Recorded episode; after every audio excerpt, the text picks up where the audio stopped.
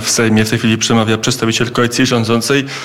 Ja również jestem w gabinecie u jednego z ważnych przedstawicieli koalicji centro-lewicowej, Mirosław Suchoń, przewodniczący klubu Polska 2053 droga, przewodniczący także Sejmowej Komisji Infrastruktury. Panie pośle, panie przewodniczący, dzień dobry. Dzień dobry, witam bardzo serdecznie.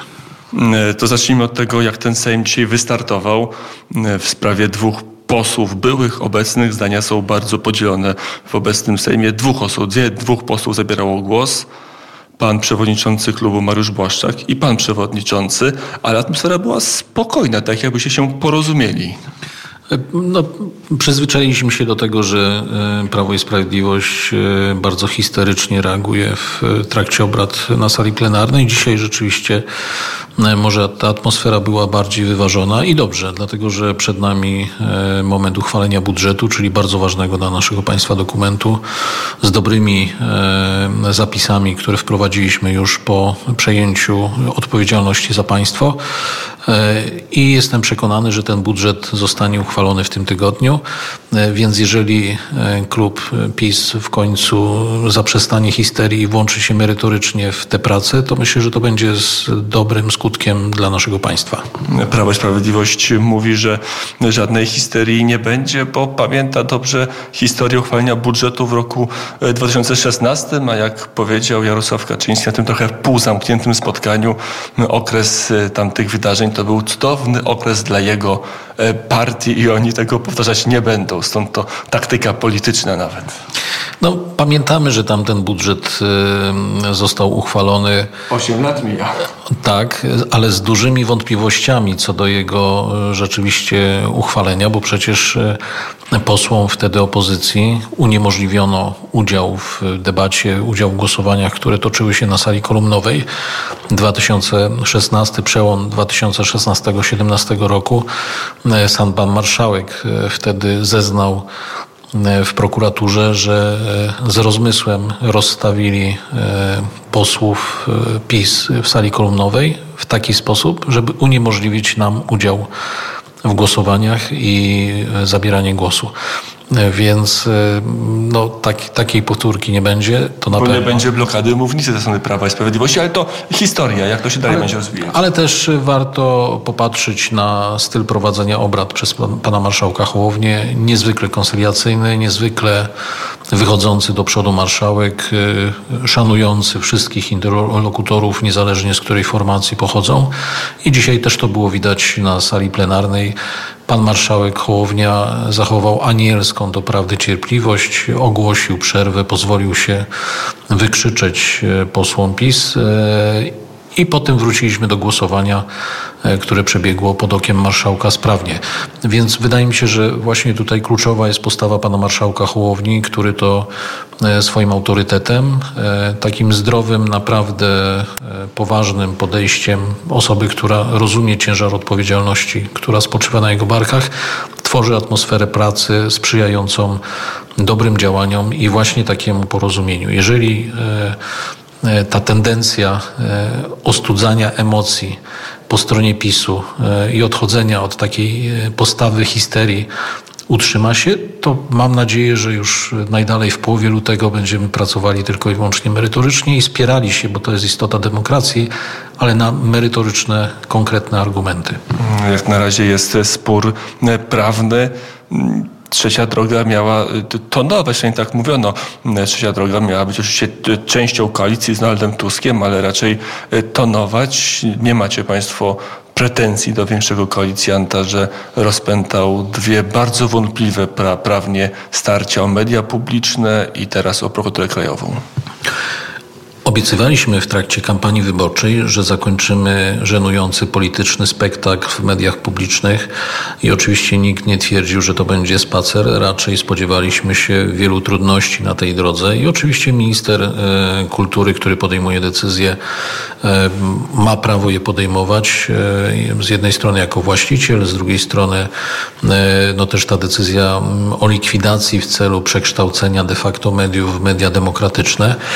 I oczywiście Oczywiście zawsze można się zastanawiać, e, jakie decyzje zostały podjęte i wszyscy mają prawo je oceniać. Tylko ja jedną rzecz tutaj przypomnę, że cały czas mamy absolutnie niekonstytucyjny stan, w którym tak zwana Rada Mediów Narodowych w praktyce e, takie zbrojne medialne ramię PiSu złożone z tych najbardziej takich twardych, nieprzejednanych funkcjonariuszy ma w mediach publicznych dbać o zachowanie e, właśnie takiego porządku e, pisowskiego, bym powiedział, bo, bo to de facto ta nienawiść, ta, ten, to wszystko, co tam, co tam się działo, te rzeczy niedopuszczalne, to jest właśnie taki pisowski porządek.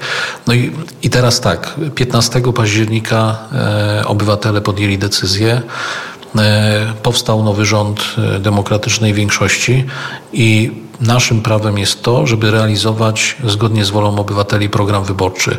Ale czy zgodnie z prawem? Bo tu są duże wątpliwości. Dzisiaj na antenie Polskiego Radia, już tego odzyskanego przedstawiciel opozycji w Krajowej Radzie Radiofonii i Telewizji no, powiedział, że ma duże wątpliwości do pierwszego etapu przyjmowania mediów. Czy minister może działać wbrew prawu? Wbrew prawu, wbrew zasadom wyrażonym w Konstytucji została powołana Rada Mediów Narodowych, o której już mówiłem. I trudno tutaj trochę, mam wrażenie, dzielić włos na czworo, bo jeżeli mamy stan bezprawny, pozakonstytucyjny, jakim jest funkcjonowanie tej Rady Mediów Narodowych, no to trudno spierać się mm, jakby o to, czy minister ma, ma prawo doprowadzić do tego, żeby to był stan konstytucyjny, czy nie. Ja no nie, uważam... są ścieżki. No, jest ścieżka. E, wyroki Trybunału realizuje się poprzez ustawy i pan poseł doskonale wie, a nie uchwały.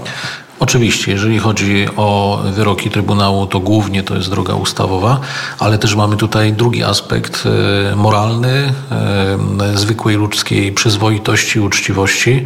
I trudno mi sobie wyobrazić, że człowiek przyzwoity uczciwy może e, na dłuższą metę tolerować ten cały, to, to, to wszystko, co działo się w mediach publicznych. 8 lat nienawiści, 8 lat szczucia obywateli przeciwko sobie, 8 lat dzielenia rodzin, 8 lat mówienia nieprawdy, 8 lat e, atakowania przedstawicieli opozycji w sposób, e, e, który uręga, urąga wszelkim standardom dziennikarskim. I trudno mi sobie wyobrazić, że ten cały to, ta cała nienawiść funkcjonuje w mediach publicznych nadal, pomimo tego, że zmieniła się władza. Teraz jest inaczej w mediach publicznych. Jest tak, że mm, kiedy odbyła się e, debata o Centralnym Porcie Komunikacyjnym 5-4 e, do 1, taka była mm, relacja gości.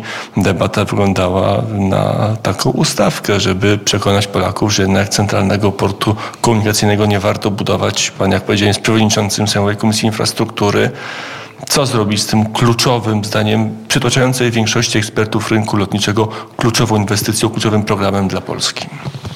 To może panie redaktorze, ja powiem tak, że nigdy jako polityk nie będę dobierał gości w programie telewizyjnym i nigdy nie będę kierował tym programem z reżyserki, co, co widzieliśmy nawet na zdjęciach. Tam była taka pani Lichocka, która zrobiła sobie zdjęcia w reżyserce. E, I muszę powiedzieć, że jest prawem mediów dobierać e, gości tak, jak e, uważają to za stosowne.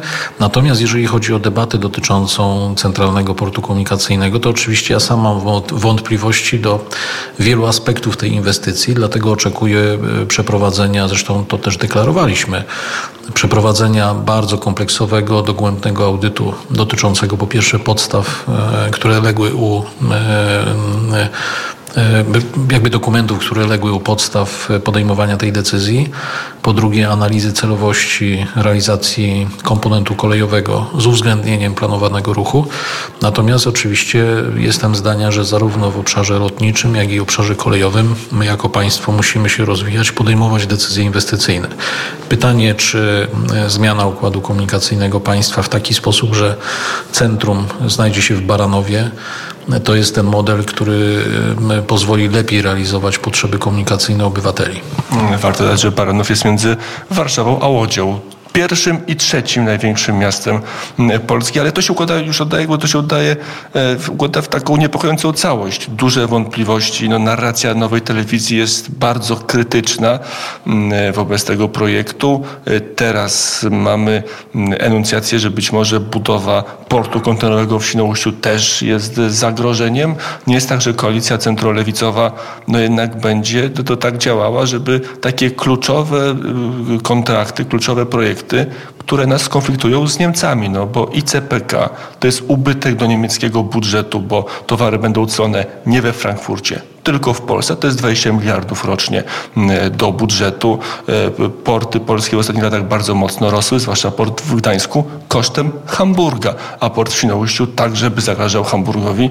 No i jest taka teoria spiskowa, że wy będziecie, wyznacie CPK, bo to zagrożenie dla Niemiec. E, są wątpliwości, że wytniecie e, budowę portu w Świnoujściu, bo to też zagrażałoby niemieckim portom i ktoś może mieć obawy, panie przewodniczący.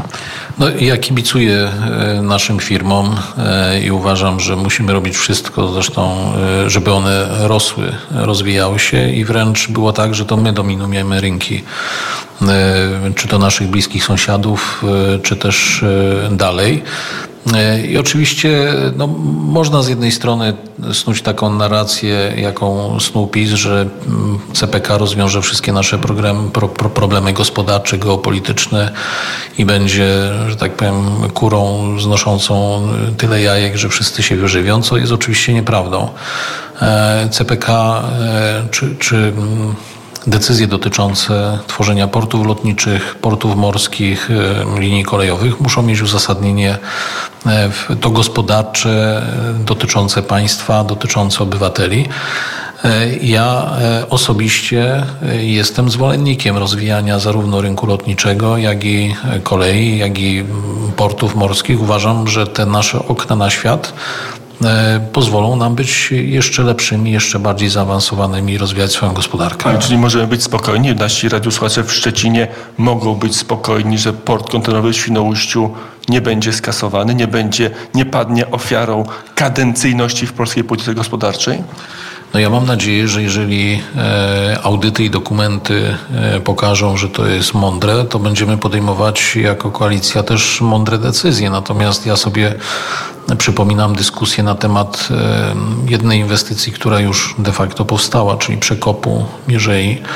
E, ja pamiętam tę dyskusję. Zostaliśmy jako posłowie wprowadzeni w błąd. E, wtedy, kiedy były podejmowane te decyzje, krążyły piękne wizualizacje, gdzie płyną pełnomorskie statki, a później okazało się, że ten kanał ma zaledwie taką głębię, że mogą tam przepłynąć specyficzne barki, których zresztą w Polsce nie było, bo zdaje się, że pływały że, że ten typ pływał na przykład po Renie. Więc y, nie zawsze decyzje, które są omawiane czy opisywane jako kluczowe, strategiczne i tak dalej, są mądre. Mam takie poczucie, zwłaszcza bez uruchomienia portu w Elblągu, gdzie brakuje końcówki toru wodnego, że ta decyzja po prostu była e, no, nieuzasadniona. I teraz pytanie, czy e, podejmować nieuzasadnione decyzje, jeżeli nie ma takiego faktycznego uzasadnienia, tylko dlatego, że, że jako, nie wiem, państwo chcemy mieć, nie wiem, przekop. No, ja uważam inaczej. Powinniśmy wydawać pieniądze, inwestycje tworzyć tam, gdzie one nam przynoszą realne korzyści. To jeszcze jedno pytanie o CPK. Kiedy jest horyzont? Czy, czy wy jako koalicja macie ustalone, że te audyty to miesiąc, dwa miesiące, a może cztery lata? Czy jest jakiś horyzont czasowy, kiedy powiecie, nie, no jest decyzja, idziemy w jedną albo w drugą stronę? E, oczywiście horyzont, e, ścisły horyzont czasowy nie jest określony i to jest e, kwestia przeprowadzenia takiego dogłębnego audytu jak patrzę na swoje doświadczenie, no to pewnie to jest audyt, który potrwa kilkanaście tygodni, czy, czy można to liczyć w, raczej w miesiącach, bo to musi być audyt rzeczywiście e, oparty o realne, realne wytyczne i, i, i też z taką dogłębną kontrolą dokumentów, dlatego że ja zauważam, e, bardzo wyraźnie od samego początku, od początku tej dyskusji, że nie można nie doceniać e, tego elementu cargo, e, który w mojej ocenie w Polsce, i to też mówię jako przewodniczący Komisji Infrastruktury, e, który w Polsce e, powinien e, stanowić coraz większą, większy obszar gospodarki, bo, bo rzeczywiście ta wymiana towarowa się dzieje trochę czasami omijając nasze państwo. Więc e, ja to jakby widzę i tutaj nie mam wątpliwości, że powinniśmy coś z tym zrobić, kierując się własnym, dobrze pojętym interesem. Natomiast powiem też zupełnie tutaj otwarcie, że ta taka, powiedziałbym, e, no niezbyt mądra narracja e, PiSu, że wstajemy z kolan, że to jest inwestycja, że tak powiem, narodowa, bez rozmowy o pieniądzach, o faktach, o konkretach, no, zniszczyła pole do, do tej dyskusji. My je teraz dzisiaj odbudowujemy. Zobaczymy, jak ta dyskusja będzie wyglądać. Na razie jest taka narracja, że mm, to lotnisko zastąpi bardzo żyzne gleby, aczkolwiek ja nie słyszałem, żeby ktoś chciał Heathrow rozmontowywać albo port we Frankfurcie, żeby siać pszenicę, bo to bardziej opłacalne. Chyba z czego innego są pieniądze. I oczywiście mamy problem związany z przestrzennym. Jeżeli popatrzymy na inne państwa, także w naszym rejonie Europy, e, to powiedziałbym, że mm, zagospodarowanie przestrzenne większym namysłem i roz, rozmysłem. Ale oczywiście Polska również posiada zasoby e, różnej gleby w różnych częściach naszego państwa e, i tutaj wyłączenie takiego akurat areału z uprawy no prawdopodobnie nie miałoby mm, katastrofalnego znaczenia dla możliwości wyżywienia w naszym państwie, ale też chcę powiedzieć, że tutaj decyzje muszą być oparte wyłącznie o zdroworozsądkową analizę e, dotyczącą szans, zagrożeń, różnych możliwości, które dzięki temu zostaną uruchomione, ale też z uwzględnieniem negatywnych skutków, które taka inwestycja niesie za sobą, bo, bo niestety tego typu inwestycje również mają negatywne skutki, a to było całkowicie przemilczane przez ostatnie lata i myślę, że też z tego powodu wokół akurat tej inwestycji narosły bardzo duże emocje, które oczywiście teraz są trudne do, do takiego, powiedziałbym, prostego zaadresowania. Ale jestem dobrej myśli. Uważam, że audyt będzie przeprowadzony, będzie on rzetelny i tak naprawdę w wyniku tego audytu y, będzie podjęta w tej sprawie decyzja. Panie Przewodniczący, naszym gościem Mirosław Suchoń. Szybko przejdźmy jeszcze, wróćmy do polityki. Prokuratura Krajowa jest, wyobraża Pan sobie w ogóle taką sytuację, że Pan minister Bodnar się cofnie o, o krok i powie, no jednak nie ma w prawie nigdzie takiej funkcji, jak pełniąc obowiązki, to, to ja to zrobię zgodnie z ustawą i nie będzie dualizmu w prokuraturze, bo adwokaci już się cieszą. Teraz każda sprawa jest do podważenia. E, rynek jest olbrzymi, kłopoty mogą być również spore. Rzeczywiście mamy e, problem e, sytuacji prawnej, pewnego dualizmu prawnego, który narastał przez ostatnie 8 lat. E, jeżeli popatrzymy choćby na sprawę pana prokuratora e, Barskiego, no to widzimy wyraźnie, że to był taki bałagan kopiuj wklej, bo przecież prawdopodobnie nie byłoby tematu, gdyby nie to, że został powołany bez, bez podstaw prawnych. No dobrze, ale wyście go uznawali przez miesiąc. Pan Bilew został powołany do prokuratury krajowej właśnie przez prokuratora Parskiego. No i to tam jest wyraźnie powiedziane w ustawie, że powołuje go prokurator krajowy, więc jeżeli nie uznajecie go, to nie uznajecie pana Bilewicza i tak dalej, i tak dalej. E, jeżeli się zgadzamy, czyli jest teza, że był dualizm prawny, to pan minister Bodnar w prokuraturze go tylko pogłębił. Dualizm prawny cały czas niestety istnieje, choćby ta Izba e, Kontroli w Sądzie Najwyższym, no to to jest przejaw takiego dualizmu. To też uznajecie albo i nie. nie. Uznała wy, wyniki wyborów do Sejmu, czyli pana mandat, to już się uznali, ale jak ogłosiła niezgodnie z waszą myślą, to się nie uznajecie, więc to też... Ja wyroki przyjmuję do wiadomości, a nie uznaję czy nie uznaję i to jest zasadnicza różnica pomiędzy nami a PiSem, że PiS wybiera sobie to, co w systemie prawnym im pasuje i głośno komunikują, natomiast my patrzymy na system prawa, system państwa prawnego całościowo i w tym systemie, jeżeli ktoś został e, powołany bez podstaw prawnych do tego, żeby mógł zajmować takie stanowisko, to ta decyzja jest po prostu nie była. Ja w ogóle nie wyobrażam sobie sytuacji, w której pan minister Bodnar e, postępuje w sposób bezprawny. Pan minister przywrócił praworządność i to jest, to, to oczywiście jest bolesne, ponieważ mamy do czynienia z różnymi przywilejami. Jeżeli ktoś jest bezprawnie powołany i traci te przywileje, no to oczywiście odzywa się w nim jakaś, jaka, jakiś smutek i czasem jest ta osoba zdruzgotana i widzimy, że, że są takie przypadki.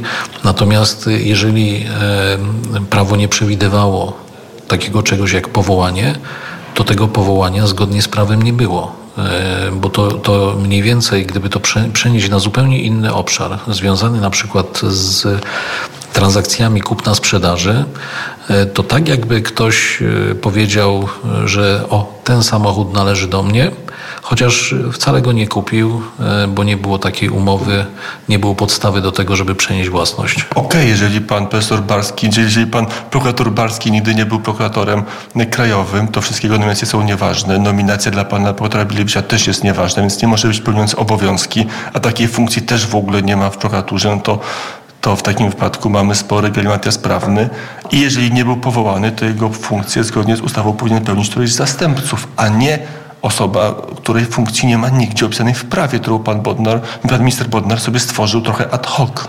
E, I teraz e, trzeba na to popatrzeć wszystko właśnie w taki sposób, że w ciągu ośmiu lat E, oni niszcząc wymiar sprawiedliwości, próbując go przekształcić w wydział partyjny, który wydaje wyroki na zlecenie z siedziby partii, że przez 8 lat tak skutecznie niszczyli ten system, że dzisiaj właśnie mamy taką sytuację, że mało kto już to rozumie.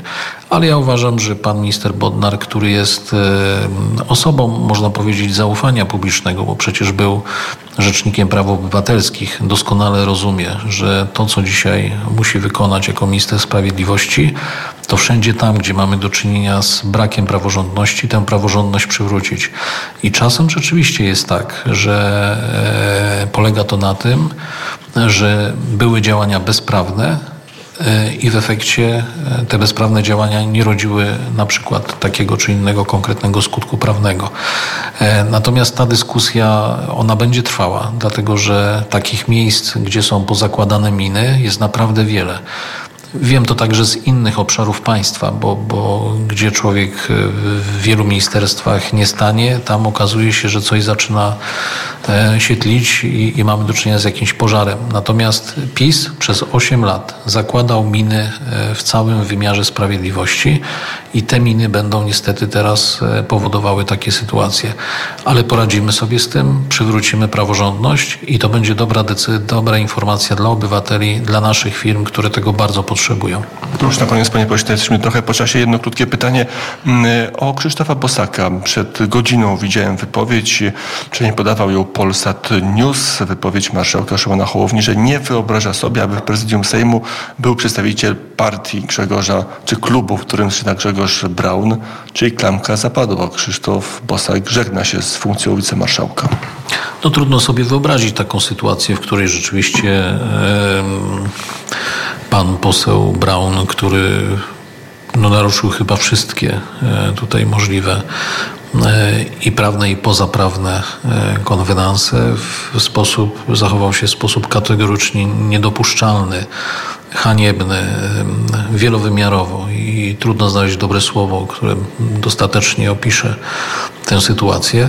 Trudno sobie wyobrazić, że będzie członkiem klubu i w zasadzie bez e, większych konsekwencji. Także ja głęboko wierzę w to, że w, e, w klubie Konfederacji będzie refleksja e, i jednak te konsekwencje zostaną wyciągnięte, dlatego że uważam pana marszałka Busaka za najlepszego z możliwych przedstawicieli tego klubu w prezydium Sejmu i z pewnością jego pewne umiejętności też się przydają. Powiedział Mirosław Suchoń, przewodniczący klubu parlamentarnego mm, Polska 2053 Droga. Panie Przewodniczący, dziękuję bardzo za rozmowę. Bardzo dziękuję, dobrego dnia.